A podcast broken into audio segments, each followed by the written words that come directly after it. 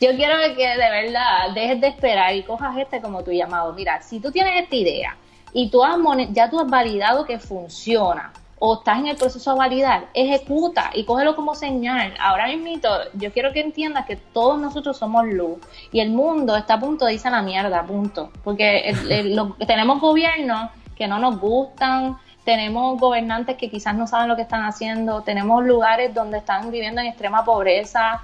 En Puerto Rico, pues ustedes saben que estamos todos pegando todo de nuevo con tape. El, y esto es porque en el mundo todos tenemos una... Saludos cafeteros y bienvenidos a un episodio más de Café en Mano Podcast.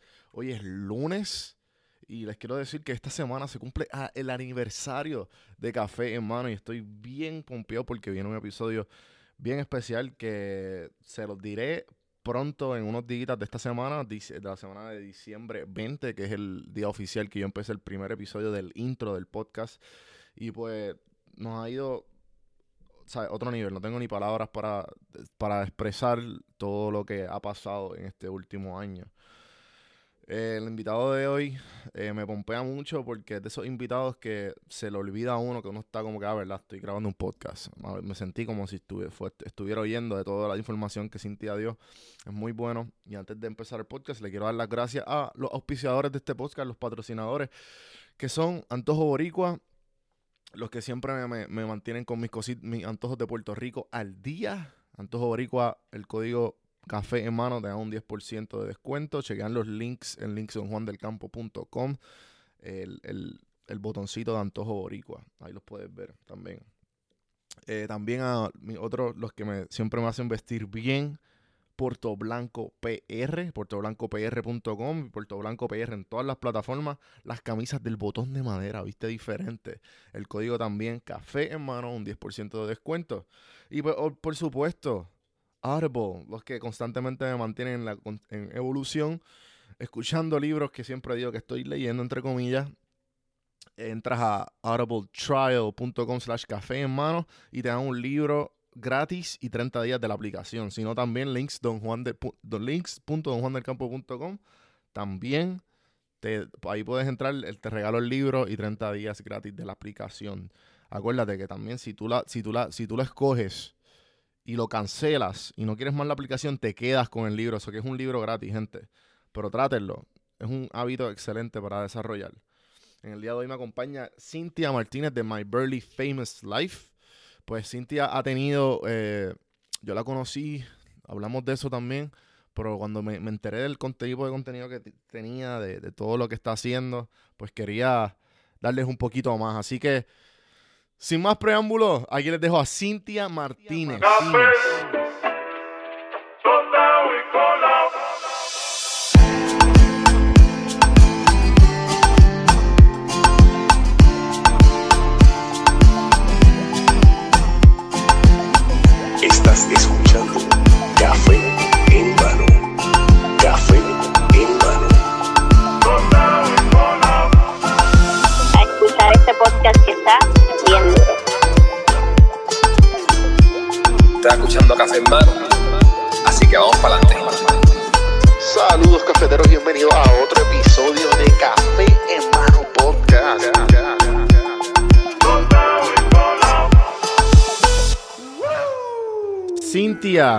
My barely famous life. Bienvenidos a Café en Mano Podcast. Esto ha sido una aventura, quiero que sepan por fin ya. Sí, sí, verdad. Eh, la primera vez que me enteré de ti fue por el podcast. A mí siempre me ha gustado los podcasts y de los de, los de Puerto Rico, ya no está sacando mucho, los de Chicho, eh, le dándote en la cara. No me acuerdo el tema que... Ay, sí. Imagínate. El, primero que hice fue el de la comercialización de la pobreza. Ajá. Buenísimo, primero, primero, primero. Eso fue hace como dos años ya. Sí, wow, el tiempo pasa volando. Me, me acabas de hacer un reality check bien chévere. de eso trata este podcast. Eh, No, pero pues, ahí fue que te, ahí fue que, que me crucé con, con lo que estabas haciendo. Eh, me encantó. No me acuerdo muy bien, obviamente, pero ahora lo que, todo lo que estás haciendo, pues como que ya le borró esa, esa memoria, porque en verdad fue hace tanto tiempo. Y pues sé que estás dando muchas charlas y, y el podcast tuyo del de Robame la idea está buenísimo. He escuchado dos o tres episodios. Y, le, y, le da, y es una herramienta para la- toda esta, toda esta gente ahora que, que está el, el, el tren de, pues, obviamente, ser influencer, de querer trabajar en línea desde la casa. Eh, los 8 a 5 se están yendo de moda y están entrando todos estos lifestyles totalmente, eh, bueno, in, eh, in a, a lo que es usualmente se conoce como lo tradicional. Pero cuéntame, ¿quién es Cintia? Wow, pues Cintia Martínez primero es una rebelde con causa. Este. ¿Por qué una rebelde con causa? Porque a mí, yo siempre he tenido que trabajar bien fuerte, bien fuerte por todo. Eh, o sea, tú sabes que en Puerto Rico hay una mala costumbre de hablarle piñas y de, de que si conoces a alguien, si tienes un padrino, madrina, pues puedes llegar. Pues yo digo que yo soy una rebelde con causa porque yo nunca he tenido eso. Yo nunca, todo lo que he hecho en mi vida ha venido a través de mucha rebeldía, de hacer que las cosas sucedan y una causa bien grande para no desmotivarme. Y pues, si yo fuera a decirte algo de quién soy, es alguien que yo podré brillar mucho porque me he educado en, en una destreza, ¿no? No estoy diciendo que puedo brillar mucho por darme la patada, pero Claro. es porque, porque no, el talento, yo descubrí bien temprano que el talento no es suficiente, porque hay gente bien talentosa que canta bien brutal, pero no se ha ganado un Grammy. No ha- Y no es porque nosotros busquemos validación en, en premios efímeros, porque, porque la realidad es esa. El Grammy, el Oscar es un premio efímero, se te va a dar tu lugar, pero en el, en el momento de hype, no es la primera persona que dice que se gana ese premio y después no consigue trabajo.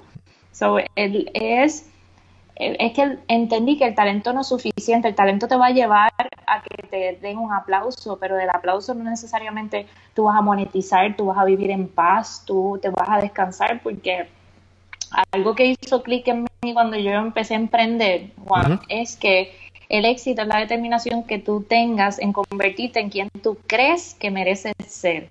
Y cuando yo entendí eso, y suena bien lineal, y, este, pero a veces nosotros entendemos, ya que dijiste de los influencers, de los bloggers y todo esto, que el éxito quizás es las fotos de Instagram que vemos, que el Instagram se vea bien, que pero todo eso, o sea, todo eso es tan relativo y quizás eso no es lo que tú crees que merece. Quizás vamos a suponer todo el mundo pues puede tener la fantasía de decir, mira, yo merezco un millón de dólares, pero ¿cuánta gente no ha ganado esa cantidad de dinero y a- al mes ya está en bancarrota?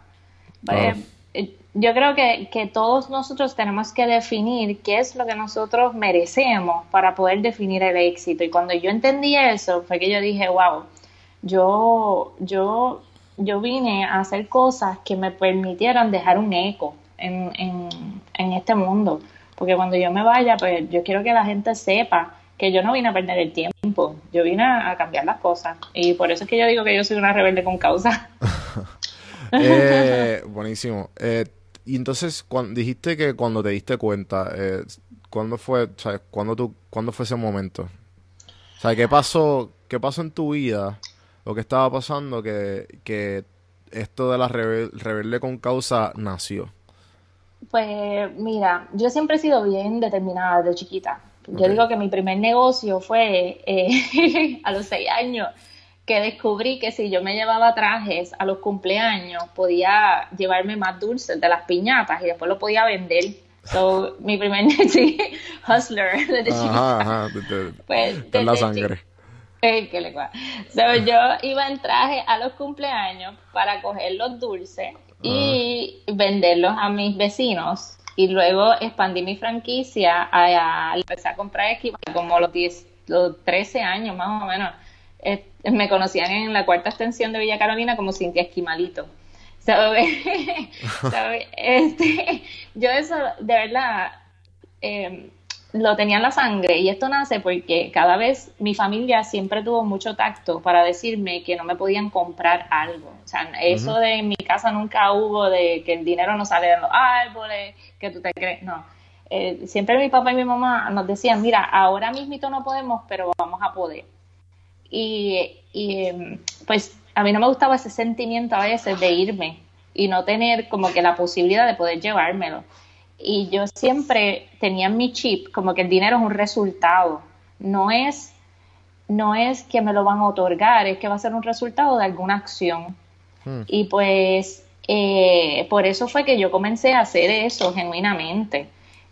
Y después, cuando mi mamá falleció, porque yo después, eh, yo estuve en teatro muchos años, a mí me encanta la arte. Y yo digo que la razón por la cual yo soy tan empática y mi inteligencia emocional está en el nivel que está para poder emprender con, con éxito es a través de las tablas, porque el, el arte y el deporte sensibiliza, te da ese chip de tú ser determinado, de, de ponerte en los zapatos de la otra persona.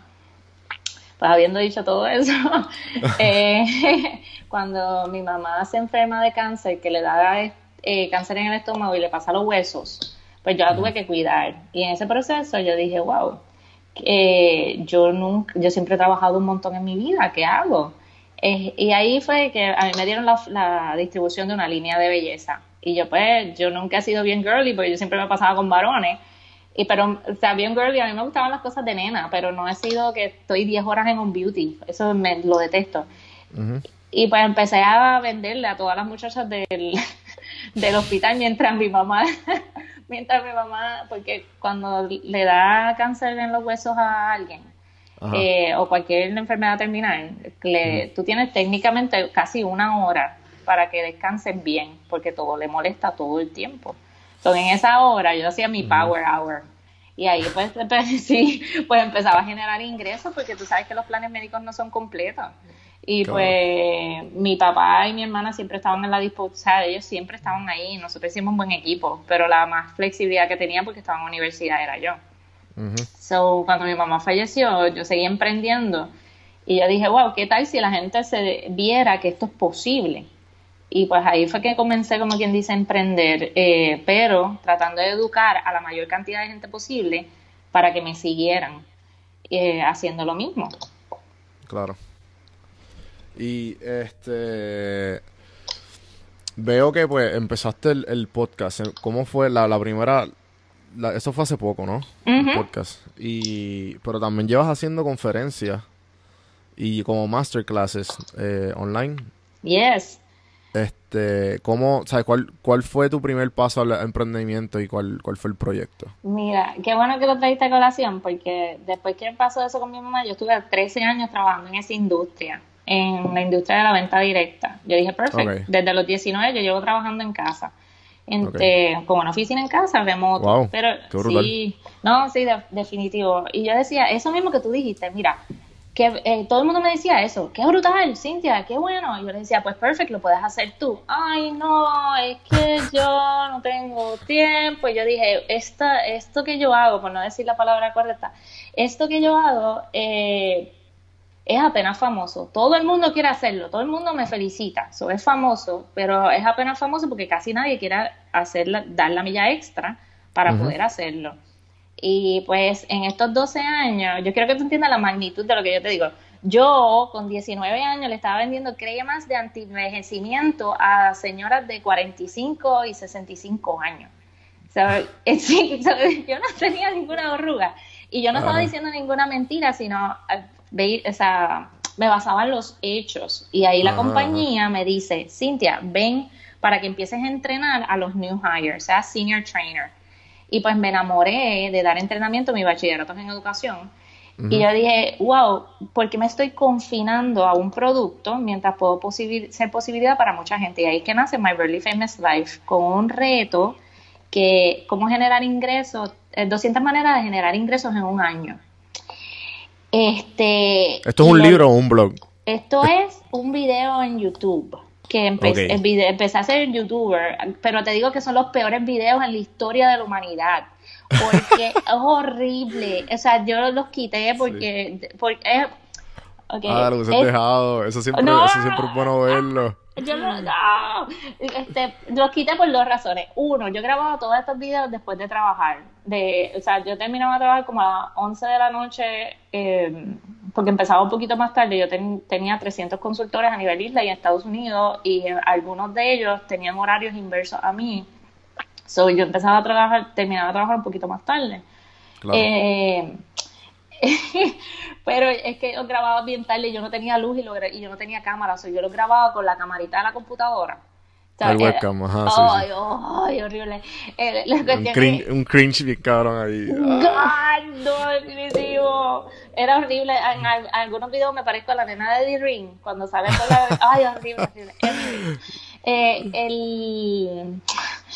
Eh, por eso es que yo digo tanto que hecho es mejor que perfecto, porque yo comencé sin con, Sí, con yo lo soy, yo básico. soy fiel creyente de eso. Porque en pues- este mismo podcast, desde el 1, y lo, lo he dicho a todos mis invitados, y de seguro están a- harto de escucharme. Pero siempre en el episodio 1 es una mierda el mío. Y, y ahora tú lo escuchas y ahora pues poco a poco he ido aprendiendo y, y adaptándome a, con más equipo, con cosas que he aprendido en el camino, con, o sea, a- moldeándome a, a ser mejor. Y si, y si de esta intervención tú te llevas algo de ver eh, con el testimonio de Juan, con el testimonio mío, es que tú buscas, siempre vas a buscar progreso y no perfección, porque el, el problema de la perfección es que no existe, nunca vas a, llegar a ese nivel. Y si tú llevas en tu cabeza con una idea, una la realidad es que el momento ideal no existe. El momento ideal va a llegar en un punto de tu vida donde tú eh, te sientas que has alcanzado múltiples cosas, pero no, si no das ese primer paso, nunca lo vas a poder dar. En el caso de los videos, yo me lancé a hacer esos videos y los primeros dos tuvieron 14 mil views. Y yo dije, coño, aquí hay algo. Aquí la gente está buscando educarse, la gente no está buscando el qué, está buscando el cómo. Y ahí fue donde nació la primera idea. Yo dije, My Barely Famous Life quizás puede ser una plataforma para que la gente se empiece a educar. Pero cuando yo empecé a buscar todas estas herramientas externas, Juan, los, la- los costos eran horribles. Eh, cuando los entrenamientos masterclass, por ponerte un ejemplo, si yo le quería dar un upgrade a los conocimientos que yo tenía, el masterclass más económico de un fin de semana me salían 3.500 pesos contando estadía y todo. Si yo viviera en los Estados Unidos me salían 1.800 pesos un fin de semana porque un masterclass son adiestramientos intensivos para que tú puedas ejecutar eh, cualquier destreza. Y yo dije, si esta alternativa la hay en Puerto Rico, fuera ideal para mover la economía, porque ahí fue cuando ocurrieron todos los despidos de la ley 7. Ujú. Entonces ahí es donde nace mi idea de comenzar a hacer masterclasses. Pero, eh, pero yo me empecé a educar. Cu- ¿Cuáles van Obvio, a ser los nichos? Sí, ¿cuáles van a ser los nichos de especialidad que yo voy a trabajar? Porque hay que ser autodidacta. Eh, todos ustedes que tienen lo que sea que te has convencido, que es la razón por la cual tú no estás tomando acción, en realidad es una mentira que está creando tu subconsciente para que tú no tomes acción y punto.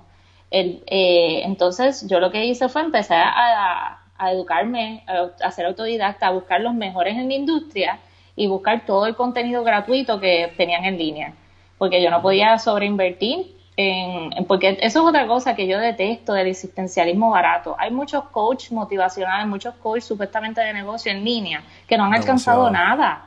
La- Sí, sí, sí. Entonces, cuando tú buscas el, como, como, como dicen en esta industria, el pedigree, tú no, no han hecho un divino pepino en, Sí, en sí. eso, lo que han es que nacieron un día, hicieron un taller en línea y se lo están vendiendo al mundo de todo el mundo, entonces como todo el mundo ve que tienen un millón de likes o engagement, ahí van y se lo compran, viste, esto funciona, hay mucha gente que lo sigue. Dude, no, este, tú tienes que buscar qué ha hecho, pero más que qué ha hecho, que tú, un ejemplo, que tú veas un salón lleno, que tú veas videos que te están enseñando la casa Un completa. portfolio, un portfolio de trabajo hecho.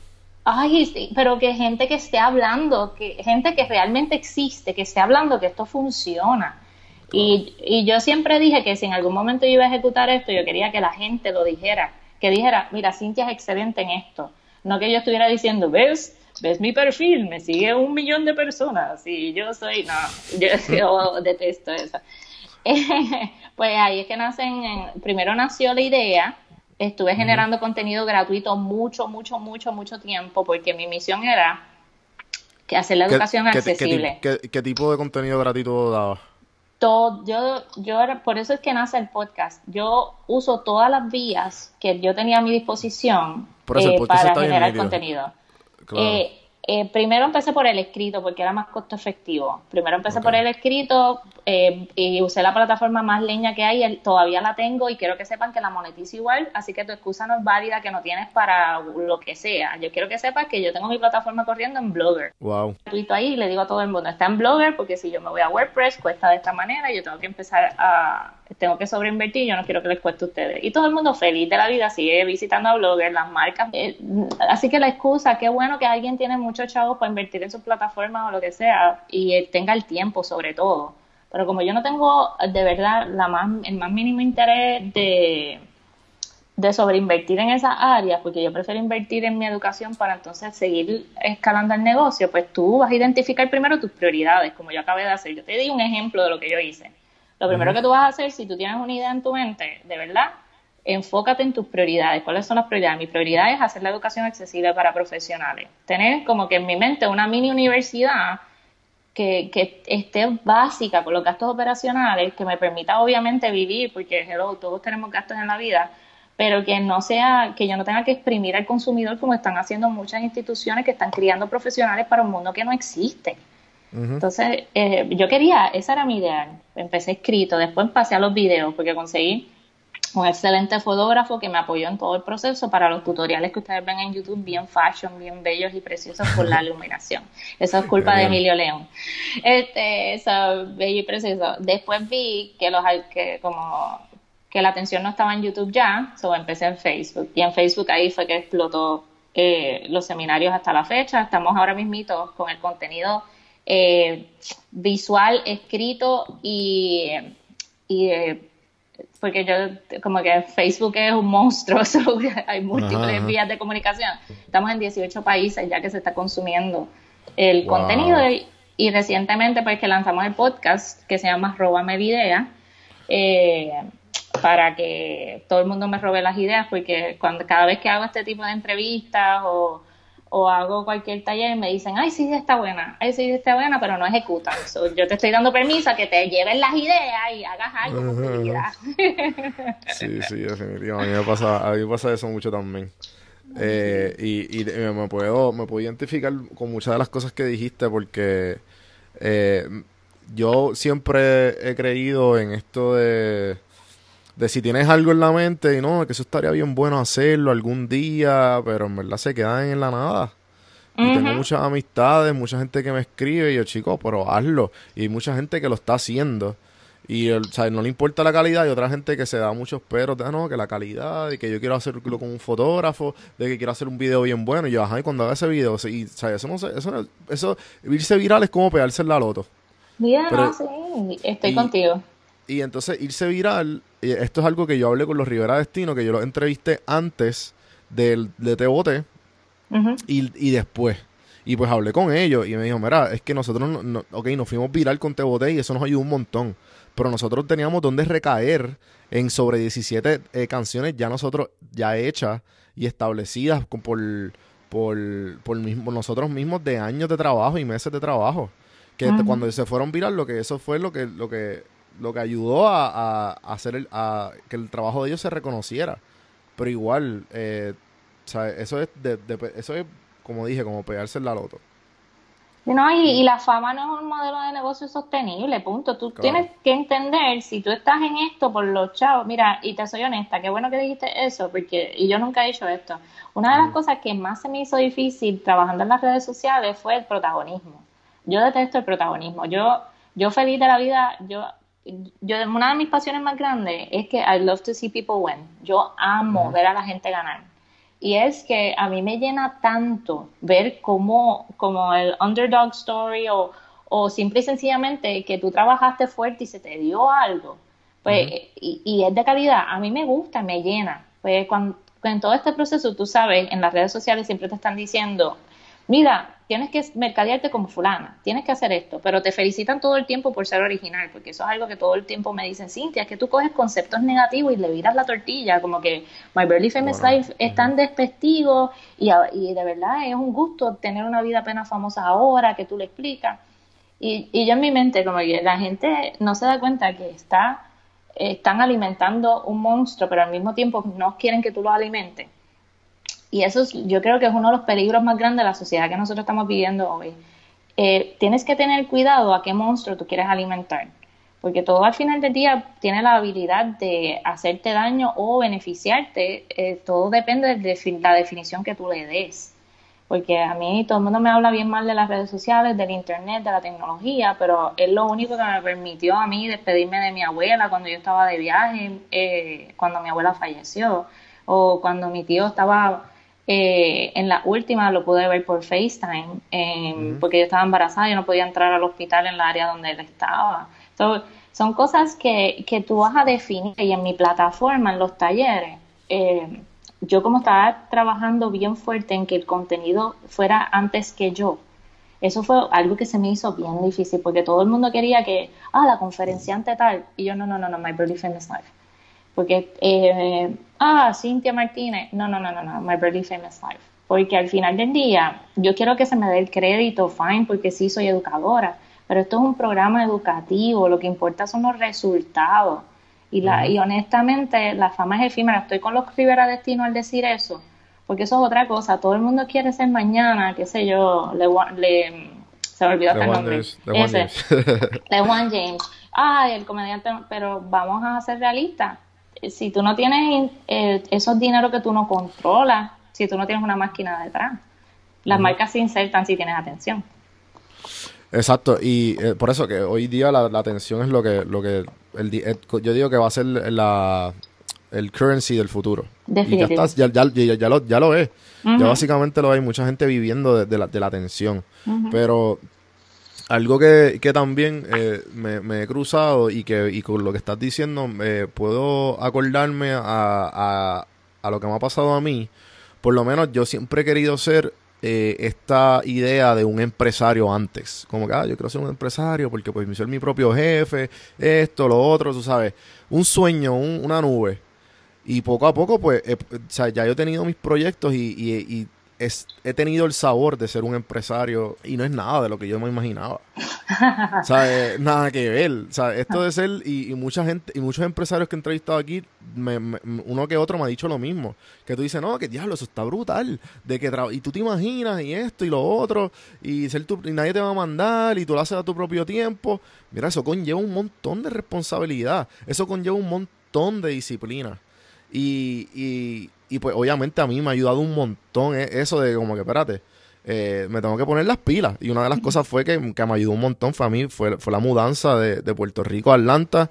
Y que, que, yo ahí yo mismo como que me organicé, pues las, donde estaban mis palabras, lo, lo, o sea, que mis palabras se vaqueaban con mis acciones. Y pues ahí poco a poco me fui mejorando y sigo mejorando, que es una, de este, una idea de este podcast, que es mi, mi, mi aprendizaje eterno con todas las personas que me, me pasan por aquí.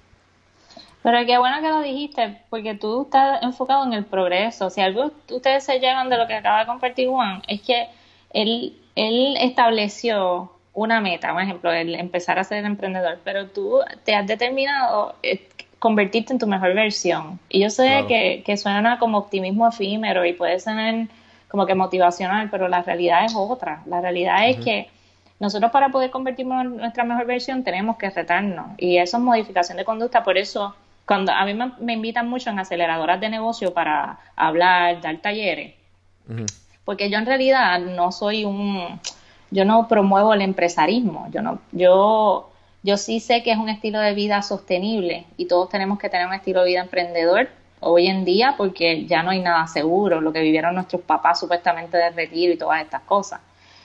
Pero la realidad es que yo no creo que todo el mundo em, eh, eh, pueda emprender. Y entonces la primera vez que lo dije, por poco todo el mundo se le sale los ojos porque fue una actividad de empresarismo. Pero en la realidad, no todo el mundo nació porque hoy tú puedes estar bien, mañana puedes tener 25 centavos en la cuenta y tú sabes lo, lo malo que es tener 25 centavos en la cuenta, que tú no lo puedes sacar. Tú sabes lo triste que es. Eh, y, y, no tú, tú, sabes que tú no puedes sacar tu propio chavo está brutal y no pues esas son las cosas que la gente no ve esto es difícil pero te soy honesta cuando tú entiendes que el, el que en realidad el empresarismo no es que vas a ser millonario es que tienes control de tu agenda la, esa libertad de tiempo que vale más porque el tiempo no vuelve esas son las cosas que, que le hace sentido ser, ser dueño de negocio, porque también la palabra emprendedor está un poco, de- está demasiado atada al empresarismo, mientras emprendedor puede ser cualquiera, que cualquiera que comienza una aventura, una jornada. Eso, son cosas que a mí me preocupa mucho que tú digas eso, pero también acuérdense que ahora el ser entrepreneur es sexy. No, no, no, no, no, no, no. Eh, Entiende, si tú a ti te da nervios el hecho de que tú no sabes de dónde va a salir tu dinero y por favor no hagas la loguera porque sea Sí. trending topic hablar de empresarismo. Si no te nace y tienes esa inseguridad, no lo hagas o haz lo que hace mucha gente que tiene su trabajo. Yo, yo, y esto, cuando mi bebé nació, es que yo te digo que las oportunidades llegan cuando tú no estás listo. Eh, porque todo el mundo empieza, "Ay, cuando yo estoy listo, que voy a lanzar esto. Mira, eso es, o- eh, créeme, la historia de mi vida es que yo hablo con mi esposo dos meses eh, cuando decidimos que me están llamando mucho para contrataciones de talleres, pero yo estaba bien clara que yo quería controlar mi dinero. Porque el hecho de que otra persona me llame para, con- para contratarme, que bueno, eso es fast cash, pero yo no controlo una contratación. O sea, yo me siento como empleada todavía. Entiendan la diferencia. Eh, cuando estoy en ese proceso, que diseñando el programa educativo, me siento con mi esposo y le digo, mira, ¿sabes qué? Yo pienso que el año que viene ya yo voy a poder eh, renunciar a la franquicia para yo entonces eh, manejar mi finanza a través de esto que estoy montando. Me dice, ah, pues excelente. A los tres meses tuve que renunciar. Porque eh, fue un, mes que me llamaron como para ocho lugares que tú sabes que esas contrataciones no vuelven a pasar, pero tienes acceso a mucha gente. Ah, volvemos a lo que tú dijiste, lo del el revenue de atención. Ya yo sabía que la economía de la atención estaba aquí para quedarse. Y yo dije, wow, tengo que invertir tiempo en esto, pero no tengo tiempo. Y yo me eché a llorar ese día cuando salí a una conferencia, una de las mejores charlas que he dado en mi vida, porque yo no podía con la demanda de trabajo, entre todas las vendedoras llamando, el cierre de mes, las conferencias, porque yo estaba desarrollando los productos, que son mis servicios, lo- lo- el contenido. Y pues mi esposo dijo, ¿sabes qué? Tienes que renunciar. Porque es que no, no puede. Y mi bebé es recién nacida técnicamente, porque no, no había ni cumplido el año todavía. Yo Claro. decido renunciar y a los ocho meses se va en quiebra la compañía con la cual yo estaba trabajando. So, eh, hay cosas que van a pasar por orden divino y hay cosas que, que van a pasar cuando tú no estés listo, pero tienes que estar pendiente a, a las alertas. Un ejemplo, volviendo a tu historia, Juan, tú tenías como checkpoints.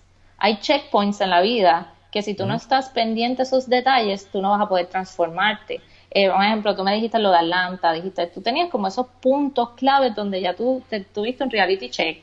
Quizás todos ustedes están esperando una señal divina, algo, un ángel que baje o un momento espiritual que te diga, este es el momento de actuar para mirar. Yo quiero que de verdad dejes de esperar y cojas este como tu llamado. Mira, si tú tienes esta idea y tú has ya tú has validado que funciona o estás en el proceso de validar, ejecuta y cógelo como señal. Ahora mismo, yo quiero que entiendas que todos nosotros somos luz y el mundo está a punto de irse a la mierda, punto. Porque el- el- lo- tenemos gobiernos que no nos gustan, tenemos gobernantes que quizás no saben lo que están haciendo, tenemos lugares donde están viviendo en extrema pobreza. En Puerto Rico, pues ustedes saben que estamos a- a todo, pegando todo de nuevo con tape. El, o sea, sí, y esto es porque en el mundo todos tenemos una luz, un ejemplo, Juan. Ahora mismo, tú, aunque tú no lo creas, esto va a dejar un legado. Chao, mira, tiene un montón de entrevistas, yo lo puedo escuchar todos los días, aunque él no exista, yo lo tengo en mi mente. Tú, lo que hagas en tu vida será el eco de tu eternidad. Ahora con Exacto. estos archivos para las futuras generaciones. Y entonces esa luz que tú viniste a traer al mundo, nadie más la tiene. La mía fue educar, porque a mí me apasiona mucho, mucho, mucho educar. La tuya, mira, tú estás educando a través del podcast, aunque no lo creas, tú estás dejando Sí, un sí. legado. Lo tengo, lo tengo claro, como que eso es una de las cosas que yo quiero, el legado que yo quiero tener es que, pues yo no, o sea, mi miedo fue cuando yo aprendí quién eran todas estas personas grandes que una, una de los, de los checkpoints, como tú dices, fue cuando yo me enteré que el David, eh, Miguel Ángel lo hizo a los, a los 26 años. ¡Boom! Gracias. Y yo, y yo como que a los 26 años, yo, y que yo he hecho con mi vida, un carajo. ¿Sabes? Un carajo. Y, y pues yo, o sea, y, la- y mucha gente dice, no, pero no te puedes comparar con esta gente. Mira, ellos fueron humanos también. Ellos son igual que nosotros. Sí, yo, yo pienso que si un humano lo pudo hacer, ¿sabes? Cualquier otra persona puede caer en, el- en la misma línea y, y- y si se, se pone para su número, lo puede lograr también.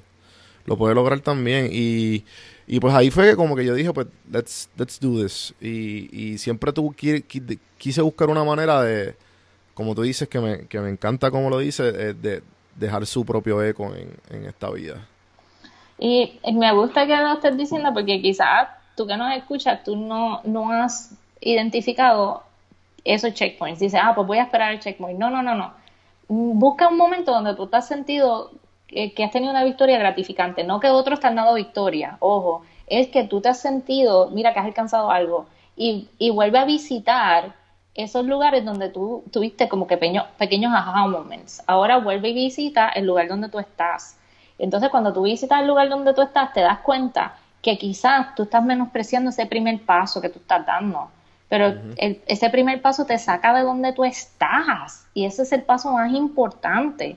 Nosotros, eh, eh, yo, yo creo que Instagram vino a traernos muchas cosas buenas. Por ejemplo, eh, atención visual más rápida, eh, muchas cosas, pero también nos está alimentando la psicología a inconscientemente envidiar lo que otros están alcanzando, pero se nos olvida que cualquiera puede ser feliz por internet y que si, este, si tú tomas una foto de un ángulo correcto, cualquier lugar se ve eh, repleto, cualquier cosa se ve llena, cualquier cosa se ve ideal.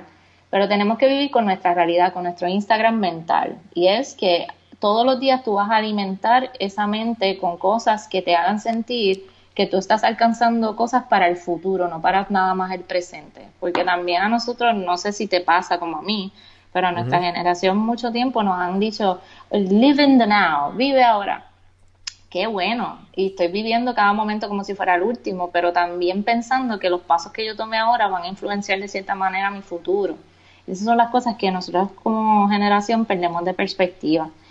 Pero yo, yo honestamente, si, si de, este, de este segmento ustedes se llevan algo, quiero que sepan que tú tienes que tener mucha hambre de hacer que las cosas sucedan, porque al final del día lo que tú piensas que te va a servir no necesariamente sea lo que te abra la puerta para tú tener un, futuro que valga el esfuerzo. Mejor dicho, podemos acabar el podcast. eh, no, eh, y poner el gift Exacto, exacto, exacto. Entonces, todas estas cosas y, y, y, como hablas con una, una pasión increíble, ¿cómo, por, qué tú crees que eh, dijiste que no te gusta el protagonismo? Y yo pienso que pues, ha funcionado bastante bien en los últimos en los últimos meses, ¿no? O sea, ya tú siendo Cintia, tú hablas, tú sacando el podcast porque tú eres la que habla. Vi también que también entrevistas a otras personas, pero tarde o temprano a la gente también le gusta identificarse con, estos personal brands como yo estoy haciendo con, el Don Juan del Campo en Instagram y para, para, que la gente se identifique un poco más fácil a, que se puedan identificar con My Burly Famous Life, que es un logo. Mira, yo te voy a hacer honesta, un ejemplo. Tú no tienes, tú no tienes protagonismo, aunque tu marca depende de ti. El protagonismo es que cuando, un ejemplo, por poner un ejemplo, vas a un evento educativo mío, que no me gusta llamarle eventos, pero hasta que no lo formalicemos como una escuela, un programa educativo per se, pues tengo que llamarlo de esa manera. Cuando tú vas a las clases maestras, tú, el, el, protagonista en realidad es la persona que va para estudiar, para, para, para tú darle. Yo no, a mí el protagonismo que me incomoda es cuando tú compartes algo y que tiene que ser todo sobre la persona, no el valor del contenido. Eso, ese es, mm. que eso es lo malo. Un ejemplo, em, a mí me han invitado estos últimos meses especialmente a muchos medios. Y muchos medios, no solamente, este, tú, que tengo, tengo, tengo amor Dios por los medios tradicionales, porque amor Dios, que no sepa qué es, que lo amas tanto que lo odias, porque es que tú tú te van a llevar por quién tú eres y la atención que tienes, porque ellos quieren que tú compartas tu atención que tienes en las redes sociales, porque acuérdense que los medios tradicionales están en un momento bien retante, pero al mismo tiempo em, tú vas a hablar de el yo o puedes compartir. Eh, yo, trabajo mucho lo que es el mercadeo de valor añadido, da tanto, tanto, tanto, tanto valor que yo le dejo al consumidor dos, dos opciones o compartes mi contenido y no hiciste una transacción de dinero, pero me diste más atención, que eso es economía de la atención, o hicimos una transacción de dinero y tuvimos una, eh, tuvimos una transacción convencional, que es compras el taller. esa economía, ese como eh, valor añadido es lo que yo, yo tengo el issue del protagonismo. Hay mucha gente compartiendo valor añadido que no dejan el yo. Yo hice esto, por eso tú tienes que hacer esto. Mira, toda realidad es relativa. O sea, o sea, yo no te puedo decir, yo tomé esta ruta, por eso la tienes que tomar tú y esa es la única opción, porque quizá mi objeción era que yo no tenía equipo, pero tu esposo es fotógrafo y tú vas a tener un equipo audiovisual brutal, pero tú no le puedes decir a la gente, yo no tiro nada hasta que las cosas estén perfectas, ¿por qué? ¿Por qué tú no puedes hacer eso? Porque no, toda realidad es distinta, tú vas a trabajar con lo que tú tienes, tú tuviste la bendición que tienes, qué sé yo, tu papá es productor de la televisión y te graba los videos de YouTube con la última calidad, fine, pero no, yo no puedo trabajar con el yoísmo de, de eso porque le quitas el valor a la educación, porque la educación es poder te pregunto, y esto para que para llevarlo más allá, eh, ¿por qué tú no estás gateando ahora mismito, Juan? Eh, bueno, porque pasé por el proceso de aprender a caminar. Ok, pero más allá, porque aprendiste que hay una mejor manera de llegar a los lugares. Claro. En todo, y, y es un ejemplo simple, pero es real en todo hay una mejor manera de alcanzarlo. Y cuando tú aprendes la diferencia, tu cuerpo dice, pero ¿por qué? ¿Por qué? Y eso es, en, por lo menos en la isla del encanto. No hemos aprendido todavía que la educación no es ser nerd o estufón. La educación es lo que único que te va a dar poder porque te va a dar una herramienta para aprender que hay una mejor vía de alcanzar algo. Y, el, y cuando tú insertas como educador el yo todo el tiempo estás obligando al estudiante a verse en ti nada más, mm. como su realidad. Y si yo me pongo como tú ahora mismo a decir, mira, mi realidad debe ser como Juan, nada más puedo hacer el podcast por, por teléfono, pues yo estoy limitando, no estoy jugando con mis fortalezas, porque yo sé que yo, yo, yo tengo muchas expresiones, eh, yo pues los chistes y las cosas, eso, eso, no estoy jugando. Cuando tú no juegas con tu fortaleza, te pones a, a apostar en cosas que tú no controlas. Eh, ejemplo, yo, yo juego una línea bien fina y es que como yo hablo con tanta pasión, la gente se olvida que yo soy educadora y estratega. Yo no soy motivadora, eso no es una función. La motivación es basura, porque la motivación es efímera. Hay días que tú te levantas con ganas pompiosas de ir al trabajo, hay otros días que no, pero como quieras llegas al trabajo porque vas a cobrar. Es lo mismo con el empresarismo, como quiera tienes que trabajar, tengan ganas o no. Definitivo. So, eh, yo no, ah, para que la gente no, yo no caer en motivadora, pues es bien importante que se vea que siempre el interés genuino debe estar en la educación y que la gente tiene que entender que el protagonismo limita. Eh, algo, pues obviamente lo has mencionado mucho y, y, y ¿cómo tú cómo tú cambiarías la si te, si te dieran el poder de cambiar la, la educación tradicional en Puerto Rico? ¿Cómo lo haría? Ah, que me diste, tú me puedes dar una varita Harry Potter. Yo voy a imaginarme que no tenemos todos los pedos existenciales. Primero, yo pondría, y, esto eh, pensando para hacerla lo más actualizada posible, todos los estudiantes practicantes de educación en la universidad, como requisito, la práctica tú no la haces en el último año, la empezarías a hacer desde el segundo año de universidad. Entonces, pues el, eh, pondría como asistente de maestro toda esta gente que tiene que hacerlo por obligación para poder graduarse a, trabajar con temas de, tendencia. Un ejemplo, ahora mismo estaría brutal que las escuelas vocacionales estuvieran dando em, social media manager, porque la social media vino a quedarse. Entonces, eh, yo he visto que hay una tendencia ahora mismito, los social media managers, ojo, si eres un step it up, porque eh, hay mucha, muchos millennials ahora mismo están entrando y por mitad del dinero te pueden programar las redes sociales y alguien te baja el reporte de data y si a ti no te interesa mucho, lo que te interesa es la transacción de dinero y tener presencia, yo le pago 8 pesos la hora a un millennial que me, me programe todas las redes sociales y yo, yo contesto mis posts. So, tienes que tener mucho cuidado porque tienes que saber cuál es tu valor añadido. Y no te lo digo para amenazarte o asustarte, te lo digo de una manera de que no te quedes cómodo, empieza a identificar múltiples fuentes de ingreso, porque si eres bien bueno en esa destreza, nadie te puede reemplazar. Volviendo un poquito al tema, Pues nosotros necesitamos más, más jóvenes eh, hablando de tecnología y haciéndola accesible, que no solamente redes sociales. Y yo encuentro que una destreza bien buena en escuelas vocacionales es dar este tipo de temas. Otra de las cosas es eh, empezar a enseñar coding en las escuelas, eh, código. Y esto está demostrado que tú empiezas a enseñar código un año, vamos a ponerle de 6 a 8 meses y ya la gente domina esa destreza, que eso puede ser una buena electiva en las escuelas que los papás no tengan que pagar adicional.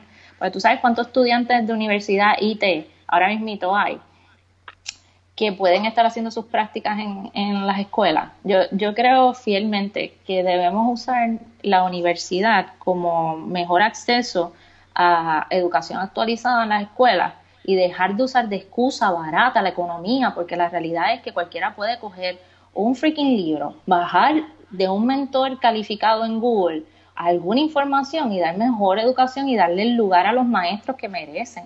Porque quizás yo, hay mucha gente que piensa que estoy hablando de la utopía, pero pónganse a sacar cosas en dólares y centavos y se pueden alcanzar si se están gastando miles y miles de dólares en una biblioteca de WordPress, pues entonces yo creo que se puede reinvertir mejor el dinero eh, invirtiéndolo en las áreas correctas y es en la tecnología donde nos pone a competir globalmente, porque el Internet vino a eliminar la geografía. Ahora mismo el hecho de que mi contenido se está compartiendo en 18 países. Yo, jamás, si tú me hubieses dicho, Cintia, tú vas a estar dando talleres por Facebook Live eh, Argentina y te van a estar enviando inbox de cuándo vas a sacar eh, libros tuyos. Y yo, para mí eso es un reality check. Yo no te lo hubiese creído hace 10 años atrás. Claro, claro. Definitivamente, este, el poder del internet no, no, no, se va a quedar con mucho y el internet todavía es joven. Y todavía está evolucionando y pues si mucha gente no evoluciona con él, pues lamentablemente te va a quedar atrás. Definitivo. Eh, algo que, me gustaría preguntarte, eh, ¿cómo exactamente hablaste de las fuentes de ingresos? y, de varias ah, fuentes de ingresos. ¿Cómo tú le dirías a una persona que quiera multiplicar sus fuentes de ingresos o si ya sea otra, teniendo un trabajo y quiere tener una que otra eh, o simplemente quiere emprender y, se, y tomar el, las ganas de ser eh, empresario o lo que sea? Definitivo, estoy contigo. Y es que la gente olvida que hay nada más tres maneras de generar ingresos, punto, que es productos, servicio y atención. Esas son las tres maneras. No te compliques. Me dice, Cintia, pero yo voy a lanzar unos libros. No te compliques, esos son productos. Ay, pero yo vendo consultoría, eso es servicio. Ay, pero yo trabajo con marca, eso es atención. Son nada más tres maneras. Eso deja el, el, el cuando tú reduces estas tres maneras, empiezas a ver en tu fortaleza. Ejemplo, cuando yo me senté a hacer esto con My Barely Famous Life, yo dije, lo de los talleres es ideal, pero los gastos operacionales es una cosa absurda. Yo no puedo invertir en eso ahora. ¿Cómo lo hago sostenible? Pues entonces mi primer producto que tengo que trabajar bien fuerte es la atención. Pues empecé a trabajar en la atención. Múltiples vías de generar atención, colaborar con marcas. Entonces después vi que esto, el dinero se atrasaba un poquito más pues yo dije servicio. Todo el mundo me está preguntando sobre, sobre si soy coach. Pues déjame empezar a hacer la aclaración que yo no soy coach, yo puedo dar consultoría. Pues empecé a trabajar consultoría y ahí fue escalando. Pues yo te recomiendo, empieza a escribir tus fortalezas, en qué tú eres bueno, sin juicio. No empieces a decir, ah, hablar en público y empezar, la mente empieza a decirte, ay, ves, es que aquella vez cuando tú trabajaste de hacer un taller, no, no, no cuáles son tus fortalezas, como si tuvieras una varita Harry Potter. Luego pasas a ver qué de esas fortalezas caen en las tres cosas que te estoy dejando saber, producto, servicio y atención. Y cuando pasas esas cosas, mira los gastos operacionales. cómo, tú lo puedes, ¿Cómo tú puedes hacer un producto viable de eso?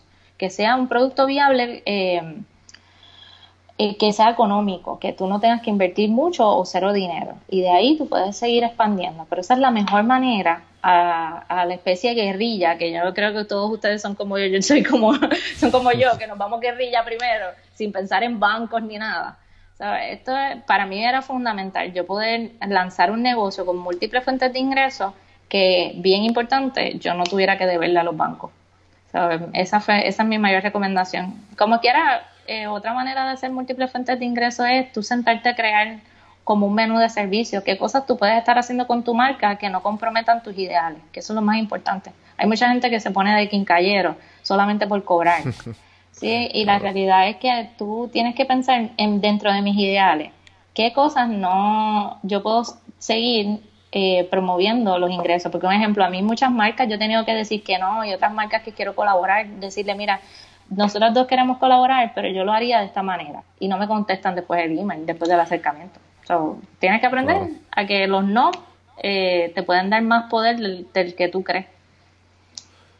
Eh, algo que también pues, que, a mí me, han hecho esta pregunta mucho, de la monetización.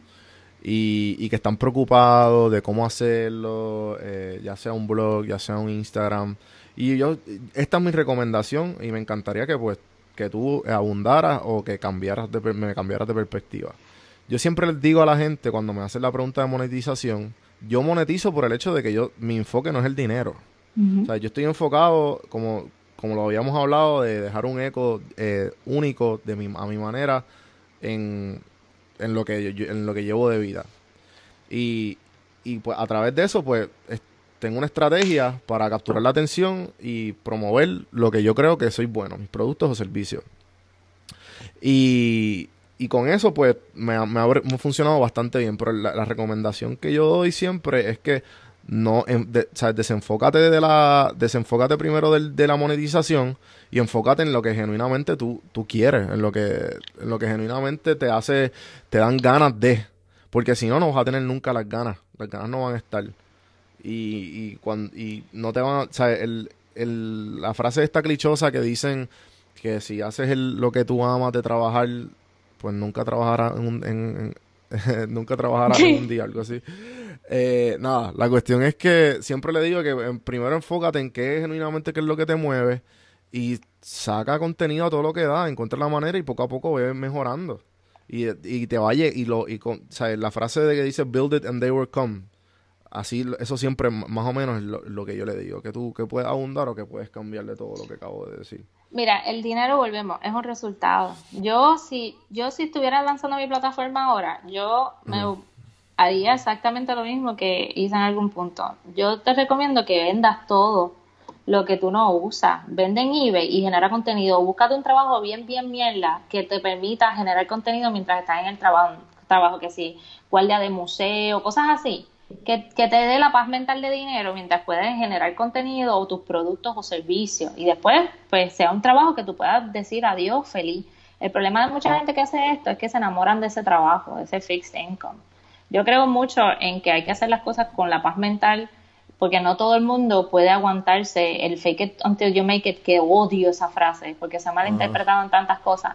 Pero eh, hay que ser honesto. Mira, al final del día los bancos sí te van a llamar, te van a hacer, y tú tienes una de dos cosas. Tengo amigos emprendedores que ahora le va muy bien que eh, renunciaron a todo y se dedicaron a su startup y ahora mismo están teniendo buenos ingresos, good for them. Pero tengo muchos amigos que ahora mismo están pasando muchos dolores de cabeza porque hicieron, tomaron esas decisiones y ahora necesitan un side hustle. So, no te sientas mal, tú ve honesto a tu realidad. Eso es lo primero de la monetización. ¿Cuál es tu realidad? Tú puedes aguantarte un poco para entonces después. Lo otro es, eh, en la monetización tienes que estar consciente que eso es bien importante. Todo lo que tú dijiste es válido. Quiero van a seguir exactamente el ejemplo, pero lo que quiero añadir es, no digas, eh, se te van a acercar, porque el valor más grande que tú vas a tener en tu plataforma es que tienes atención. Las marcas están luchando por la atención porque la gente no quiere consumir productos, ellos quieren consumir la humanización de esa marca, con cuán humana es esa marca. eso es lo primero. La gente, ellos te necesitan a ti, tú no los necesitas a ellos. Lo que pasa es que se vuelve una transacción desesperada porque como tú estás ahogado por chao, pues acepta lo primero que te viene. Eso lo entendí. Lo segundo que tienes que entender es que para tú monetizar tienes que tener un producto claro. A veces queremos monetizar con dos blog posts, con dos videos. Las marcas no saben cómo se van a insertar. Y tres, tienes que estar claro de qué tú quieres alcanzar. Mi plataforma se basa mucho en innovación social. yo tengo, yo no puedo hablar de Coca-Cola, por más que yo quiera hablar de Coca-Cola. ¿Por qué? Porque ellos tienen un marketing bien brutal eso hay que dárselo. Ellos no te hablan del refresco, ellos te hablan del estilo de vida a través del refresco. Yo, wow, qué brutal. Pero yo no tomo refresco, yo soy vegetariana. Entonces, yo no puedo hablar de eso en mi plataforma. Al igual que yo estoy clara de que yo no quiero que sea del producto, yo quiero que el producto de valor añadido. Ejemplo, a mí se me acercó X marcas que no vienen y me dice, queremos volver a trabajar contigo, queremos darle X producto a todos los mundos eh, que entre en el registro de tus talleres. Y yo dije, crap, ¿por qué? Y entonces yo busqué la manera, yo no quiero que la primera, el primer encuentro que tú tengas, cuando tú llegas a mi plataforma, es un producto. O sea, cuando tú entras a trabajar, o sea, porque yo hago la educación accesible a profesionales no solamente por precio, sino desde fecha, hora, eh, lugar, que, o sea, para que tú dejas al niño gritando con tu esposa o con tu esposo, porque no quieren estar contigo el día o whatever, y te vas a concentrarte como profesional para volver a tu vida familiar o simple y sencillamente tuviste un día, una semana perra en el trabajo, estás loco de cambiar de trabajo y fuiste a capacitarte. Pero yo quiero que desde que tú te bajas del carro, ya tu experiencia educativa empezó. Yo no quiero que la primera transacción no sea muy buenos días, sea coge este producto, ¿entiendes? So, le dije que no, le dije que no a la marca. Eh, le dije, mira, a mí no me interesa mucho hacer esto, ¿qué tal si lo hacemos de esta manera o lo pintamos de esta otra manera? No me volvieron a contestar un email, no me volvieron a devolver la llamada, no. Y, y that's fine. Al final del día ellos son empleados de la persona que, que le cogió el... Pero yo no lo cogí personal y eso también está bien. Muchos de ustedes constantemente, y no sé si te han hecho esta pregunta, ¿cómo yo cobro por mi servicio? Mira, hazte un rate card. ¿Cuánto cuesta tu día? Y si son 100 pesos, pues 100 pesos empieza por ahí. Y si mientras estás trabajando, tú te das cuenta que tu trabajo vale un poquito más, súbelo. Hasta que las marcas te empiecen a decir que no, pues entonces va, baja un poquito más. Pero no, a esa marca que te dijo que no, no vayas corriendo y dile, mira, lo pensé mejor, este es mi número. No, tough it out, ¿sabes qué? Ponte los pantalones bien puestos en tu sitio y di, ok, no valgo eso todavía. Pero eh, los rate cards son bien poderosos porque ya tú sabes que esa es tu cifra y quien no esté dispuesto a pagar esa cifra, porque se vaya. son, yo, yo entiendo que esto es un work in progress, pero la gente se desespera porque todavía tiene mentalidad de empleado. Y ese es el peor, ese es el pecado más grande que tienen las redes sociales. Tú ir con mentalidad de que te tienen que pagar la hora. sí, sí, me imagino. Eh, te pregunto, ¿qué, este, este episodio ha sido bien enfocado en, obviamente, lo que deberíamos hacer, las cosas que nos, obviamente, además de ti, pues, las, y lo que se trata My Barely Famous Life, pues, todo lo que, todo lo que, las preguntas que te hacen y todo lo que tú has aprendido y todo lo que hemos tocado. Pero igual, a mí me gustaría tocar, porque me imagino que, que tuviste que hacerlo, porque también lo, lo hablaste, qué tipo de hábitos eh, tú aprendiste en toda esta trayectoria de My Barely Famous Life y lo que es Cynthia? ¿Hábitos personales o hábitos para el negocio? Las dos. Oh, Las dos. ¿Cuánto, ¿Cuánto nos queda en el podcast? 10 horas. Eh, mira, primero que, que todo es modificación de conducta. Nosotros a veces queremos una fórmula mágica, por eso todo lo que sea, todo, todo lo, lo el contenido que yo veo de otros países que te dicen que si el blueprint de esto, que si los pasos de esto. Dije, crap, porque todos siempre queremos un hack para todo, mientras todo tienes que trabajarlo de una manera u otra. Pues todo es modificación de conducta. Yo me hice bien consciente de mi, mi conducta, porque todo es causa y efecto. Si yo tenía el problema con tal cosa, eh, yo ya la pregunta automática que yo me hago es ¿qué aprendí? Antes yo me atacaba mucho porque estaba en búsqueda de esa perfección. Mira, yo no son óptimos según mi ojo, yo empiezo a, ok, ¿qué aprendí? Porque esto es lo otro que aprendí, que mientras otros juegan tiritápate en el internet, yo estoy jugando ajedrez.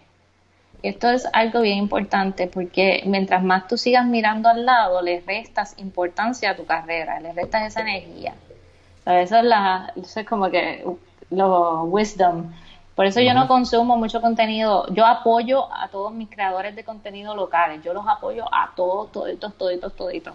Pero yo no consumo mucho contenido de mis colegas porque no me quiero correr el riesgo de que ellos se sientan que los copia de alguna manera o que estoy siguiendo su carrera. Yo hago exactamente lo mismo. a pues mí no me gusta a mí no me gusta consumir contenido de Puerto Rico porque siento que después inconscientemente se me quede algo pegado o algo dije y no quiero que pase exactamente eso. Ajá, No, y, y yo comparto, y los colegas lo saben, yo he sido bien abierta con ellos.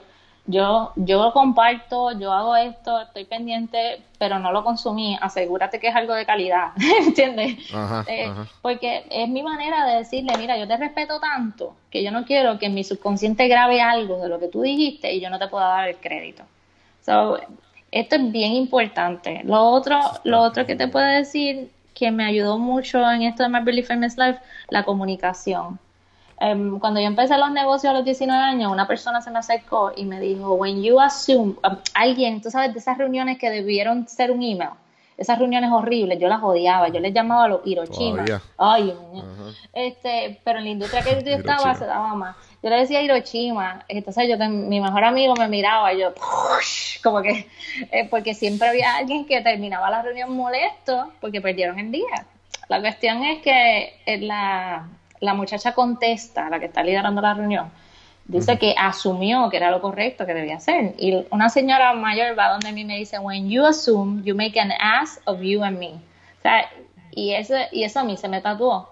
No asumas, especialmente en esta era, no asumas que tu familia sabe lo que tú estás haciendo, no asumas que tu pareja sabe lo que tú estás haciendo, no asumas que tus amistades están en la misma página contigo, no asumas. So, yo comunico todo, suena pedante, suena estúpido, yo tengo un calendario en la nevera que dejan saber las actividades, como que yo no, yo llevo tiempo haciendo, pero yo no asumo que mi pareja sabe, mira mi amor, eh, sabes que tengo masterclass este mes, tal cosa.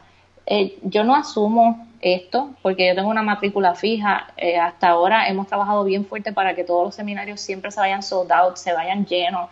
Y, y todo eso que todo el mundo me dijo en algún punto, que los profesionales no tenían tiempo para seguir escalando o si no eran esas objeciones y la vencí junto a mi familia porque ellos presenciaron todo esto.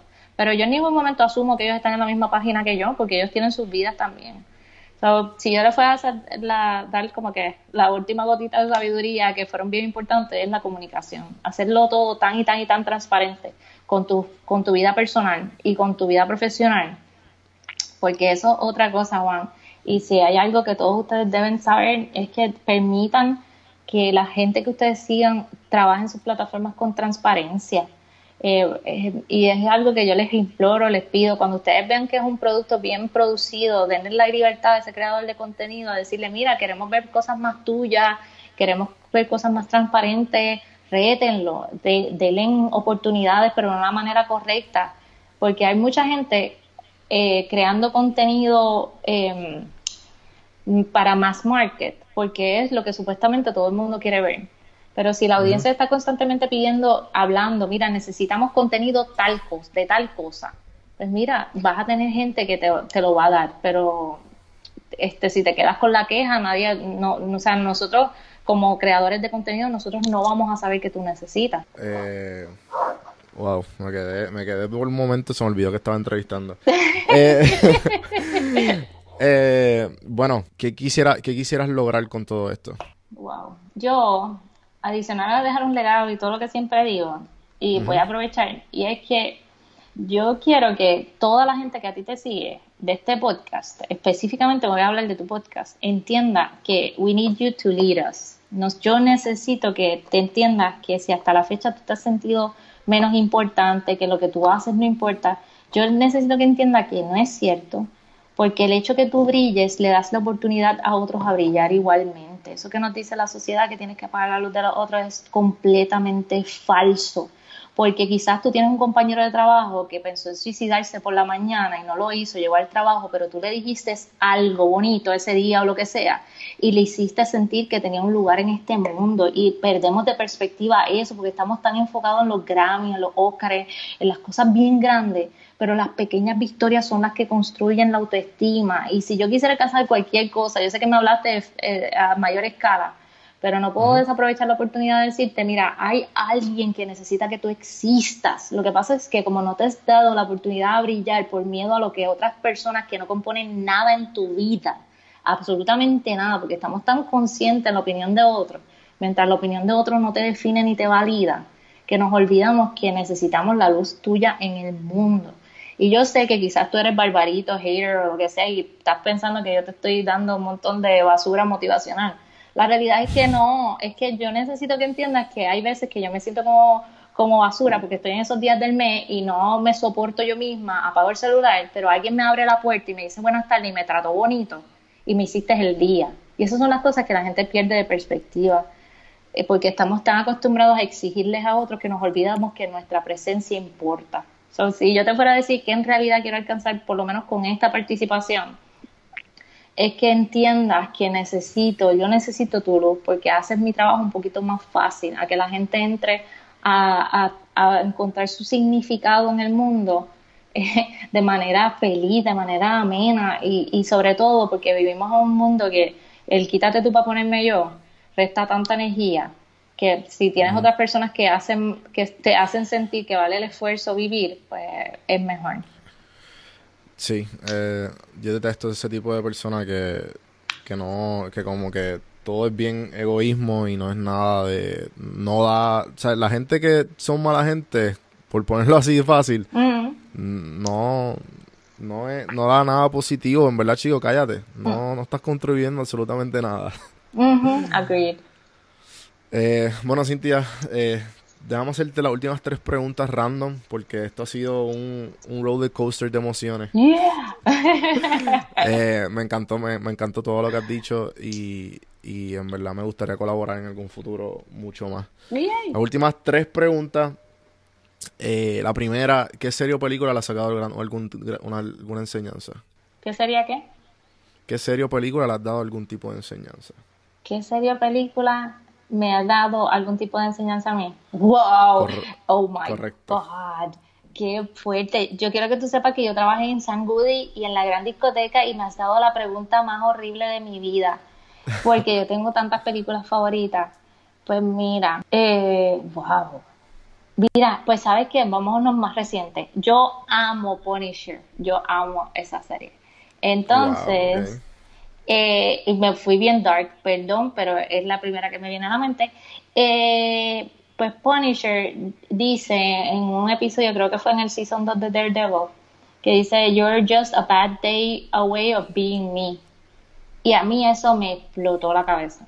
Porque, porque yo digo, o sea, todo el mundo tiene un mal día en algo que hay algo que, un ejemplo, quizás tú trataste súper bien, voy a coger un ejemplo tan efímero, pero lo tengo que coger así para que todo el mundo entienda. El, em, tú trataste súper bien una novia y esa novia te, te las pegó o lo que sea y tú decidiste tratar como basura el resto. Y, y yo dije, wow, que, que no es que hagas, no es, okay, no es que digas, es como reacciones. Y si yo puedo enseñar a las personas a que le quiten el peso a lo que te sucede y empiecen a aprender de lo que sucede para poder transformar sus días, hay menos gente como esta persona que le pasó un montón de cosas, que es la serie, que le pasó un montón de cosas bien malas y decidió tomar acción ante esas cosas bien malas, pero la tapó con un vendaje supuestamente que es justicia. O sea, eh, nosotros le vamos a dar, todo es cuestión de perspectiva, porque él piensa que está haciendo el trabajo correcto, yo pienso que está haciendo el trabajo mal, pero como quiera estoy viendo lo que está sucediendo en la serie y me gusta mucho cómo, cómo ha trabajado el personaje. Porque en mi caso, a mí me gustan mucho las series las películas, porque como vengo de la actuación, todo psicología, pues me gusta ese trabajo de gente distinta. En mi caso, ese personaje es bien interesante por el trauma que vivió y cómo está, está luchando en ser una buena persona, pero al mismo tiempo su definición de justicia es otra. es bien interesante. ¿Qué, ¿Qué libro le regalaría a tu hijo o hija? ¿O si ya lo me regalaste? Sí, mi hija es un bookworm como yo. Ok, brutal. Este, so, mi bebé de tres años me pide leer todos los días. Mi eh, Olivia, yo no sé si tú sabes quién es Olivia, ella es una cerdita bien original. Y el último libro que nosotros le regalamos de Olivia es que ella no entendía por qué todo el mundo quería ser princesa mientras puede ser reina. Está brutal. Olivia es excelente. Ese personaje trabaja todas las cosas de una manera distinta, dejándole saber a los niños que está bien ser diferente. Olivia Lux. Y la última, eh, si tuvieras a alguien de tu círculo que ya sea eh, hija, ya sea sobrina, ya sea una, una hija de una amiga, lo que sea, que esté en cuarto año y te dice, Cintia, yo quiero hacer exactamente lo que tú haces. ¿Qué tú me recomiendas? Ah, no le hagas caso a nadie. Rebelde. Te explico, es que en mi casa nadie emprendió. Yo soy la única que emprende. Lo que pasa es, como mi familia entendió, primero tengo que darle todo el crédito a mis papás, que me dejaron ser yo. Porque yo me pongo a evaluar todas las cosas raras que yo hice en mi vida y, y nunca me juzgaron, sino que se tiraban a jugar conmigo o me sacaban la cámara a grabarme y me dejaban, me, me dejaban ser yo. Y eso es lo primero, so, tengo que darle el crédito. Pero si tus papás no son como los míos, que ellos me decían stay weird y sigue haciendo lo tuyo aunque no entendamos mitad de las cosas que tú haces. El, honestamente no le hagas caso a nadie, porque cuando yo salí al mundo real, que no era mi familia, todo el mundo me decía, esto no va a funcionar. Una de las cosas que a mí me tripeaba mucho era el nombre. En mi, cuando yo iba a mi trabajo regular, ah, llegó Life and, Life and Rich and Famous, tú sabes que antes había un programa, whatever, y me Ajá. tripeaba mucho el nombre. Y una de las cosas que me dijeron, ay, Cintia, tú debes poner, que, como que poner ese nombre más corto. Yo le dije, tranquila, es que tú no eres mi target. Y pues yo estaba tan clara que yo no le quería hablar a esa gente, porque cuando yo iba a algo que yo hacía antes, que no me, no me gustaba, pero me ayudaba con mucho tráfico, y era reseñar eventos. A mí me invitaban a un montón de eventos, yo seleccionaba cuál era ideal para mi plataforma y trataba de desarrollar contenido educativo a través de los eventos. Pues una muchacha escucha, me dice, ¿y de qué medio usted representa? Y yo, My Barely Famous. ¡Ah! ¡Qué cool es el nombre! Y yo en mi mente, tú eres mi target. Ah. so, no te desesperes, porque ahora eh, lo, el Internet vino a filtrar y crea estos grupos de gente que son como tú.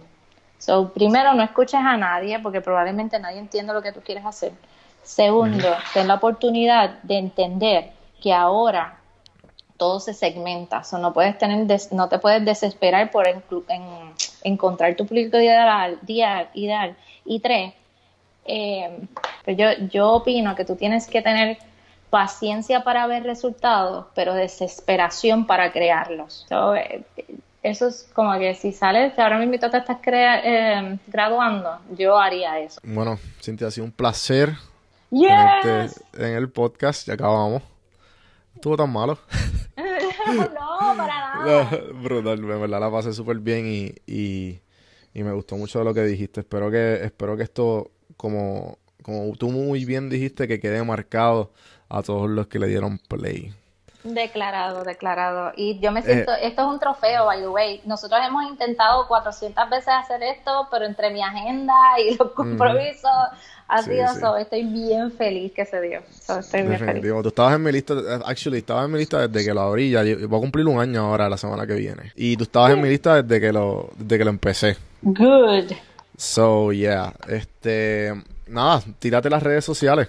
Yeah, pues me pueden conseguir en todas las redes sociales como My Life eh, o vidabf.com en español, pero también me pueden conseguir por Cintia Martínez o Cintia M. Martínez en todos lados, pero nuestras principales son My Famous Life. Y si te interesa ir a los talleres puedes llamarla al 505-5067.